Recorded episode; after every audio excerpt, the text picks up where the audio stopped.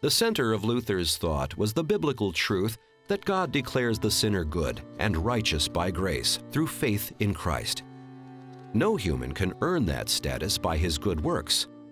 But if a Christian is free from the need to earn salvation, then what should each person do with that freedom? The more you read Luther, the more you begin to hear Luther say, Look, you now are living a life in this world, on this earth, and God has given you a rich field in which to be a useful person to your neighbor. In other words, uh, the Christian faith rejoices in the freedom that God has given us to be freed from the bondage of the law, but then also works in us a recognition that my life is to be one of Christian love and service to others, not service to me.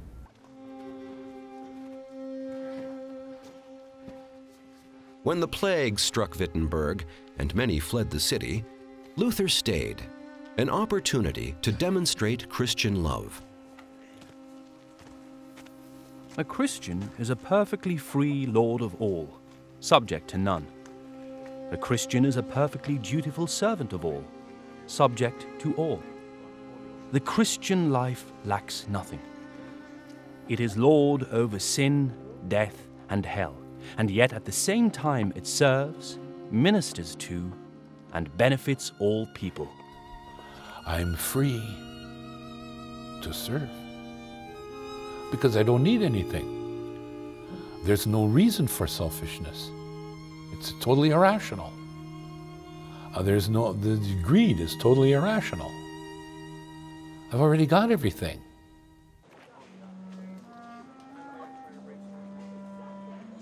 Luther also saw that every person has a role to play in God's kingdom. Husbands and wives, cooks and farmers, lawyers and students. Here, faith is truly active through love. That is, it finds expression in works of the freest service, cheerfully and lovingly done, with which a Christian willingly serves another without hope of reward. And for themselves, they are satisfied with the fullness and wealth of their faith. Your vocation, my vocation, everybody else's vocation is the same in terms of acceptance to God.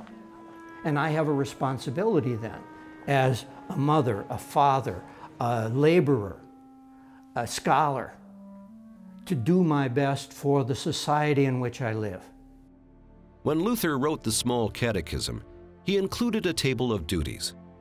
There, he gathered together Bible passages that directed people how they were to live husbands, wives, parents, children, employees, employers, and others.